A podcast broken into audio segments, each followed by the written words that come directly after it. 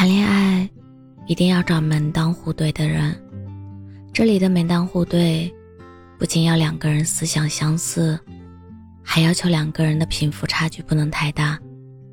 虽然这句话听起来有些刺耳，但现实从来不是灰姑娘和王子的翻版童话，而是比童话残酷很多倍。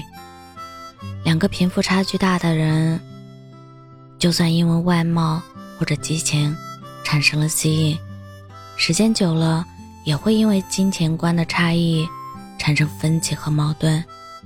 不是所有情侣都能经受得住这份考验。因为挑战人心的故事，大都会以遗憾收尾。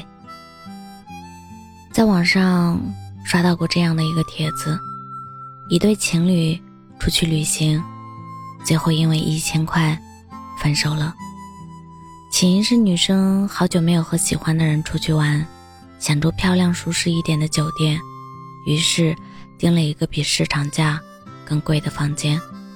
结果男生当场抱怨说：“接下来的一个月，可怎么活？”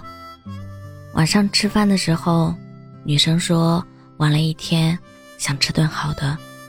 男生虽然嘴上没说什么，笑着答应了女生的请求，可他紧皱的眉头，还是说明了事态的严重性。回家以后，男生吞吞吐吐的提了分手，理由是。两个人的观念差距太大，感觉不是一个世界的人。女生哭着问：“为什么？”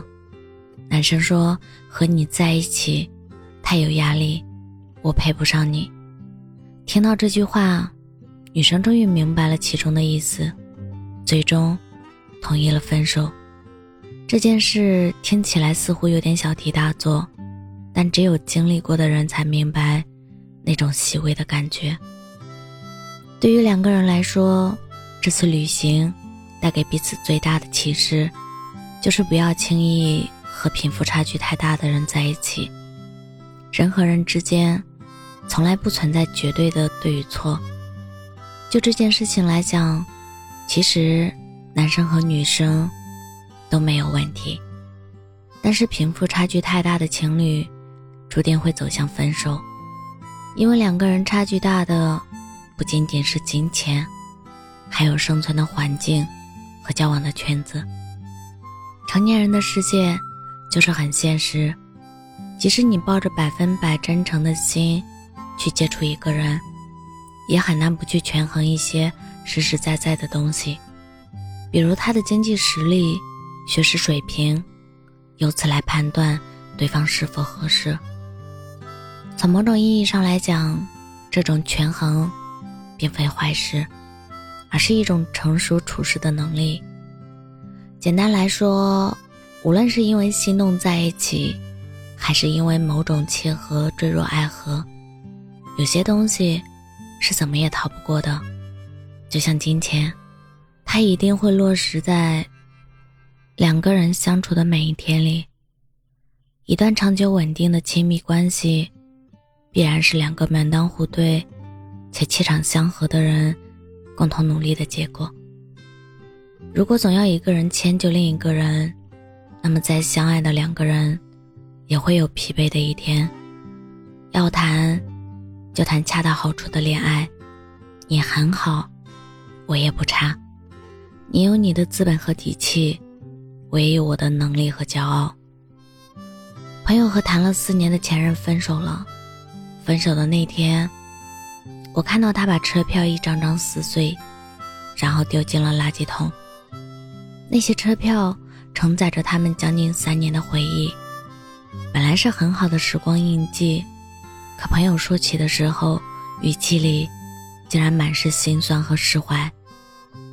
他说：“其实我很讨厌坐火车，但因为害怕他觉得我大手大脚，害怕我的主动让他没面子。”所以，每次出门都迁就他的意思，也不是没想过要好好沟通，但很多观念上的东西，并不是磨合几次就能解决的。每当沟通变成敷衍和不欢而散时，心底的失望就会悄然生长一点。久而久之，终于累积成了绕不开的蔓藤。我特别理解他说的这种感觉。谈恋爱本是一件需要付出、坦诚和收获开心的事，两者都不可得的时候，关系就很容易陷入僵局。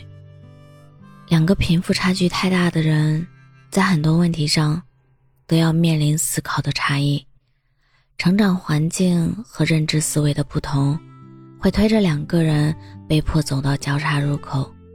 而到了不得不做出抉择的时候，就能感受到“门当户对”这简简单单的四个字对感情的影响有多大。两个贫富差距太大的人，就像两条机缘巧合相交的直线，虽然幸运的撞到彼此的人生，但最终依然会渐行渐远。在一段恰到好处的感情里，两个人无论在贫富水平上，还是学识、认知和生活能力上，往往都是势均力敌的。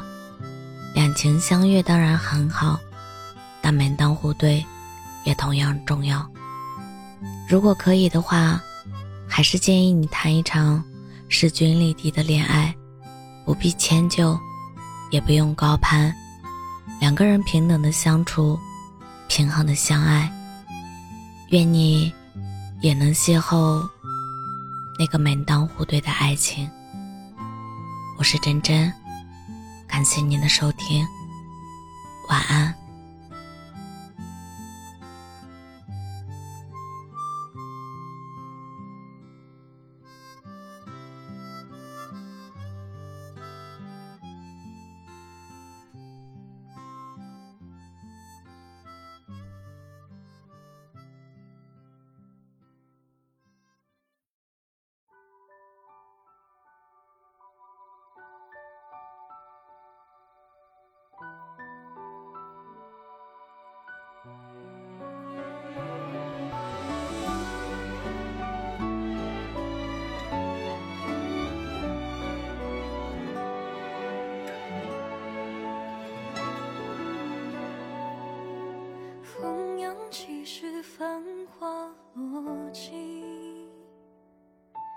谁执笔为你绘丹青？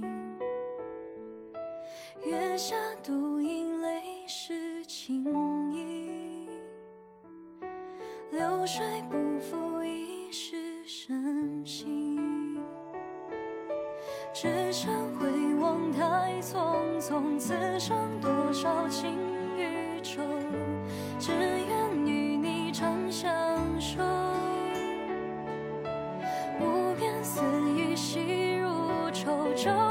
盼雨季回眸你在哪一方停留天若有情亦无情爱到最后要分离。你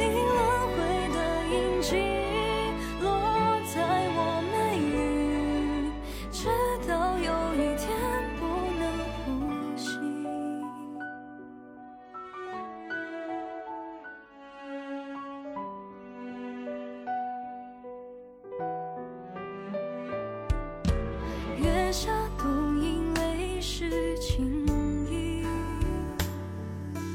流水不负一世深情。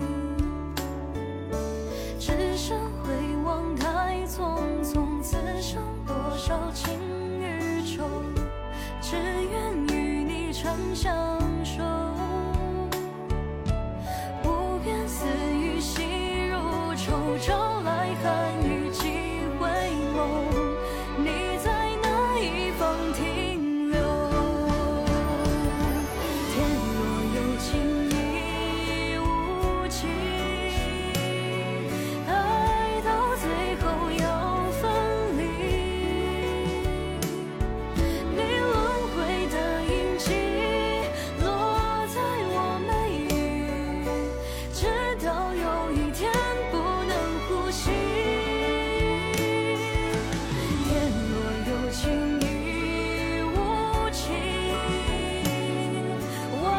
闯红尘。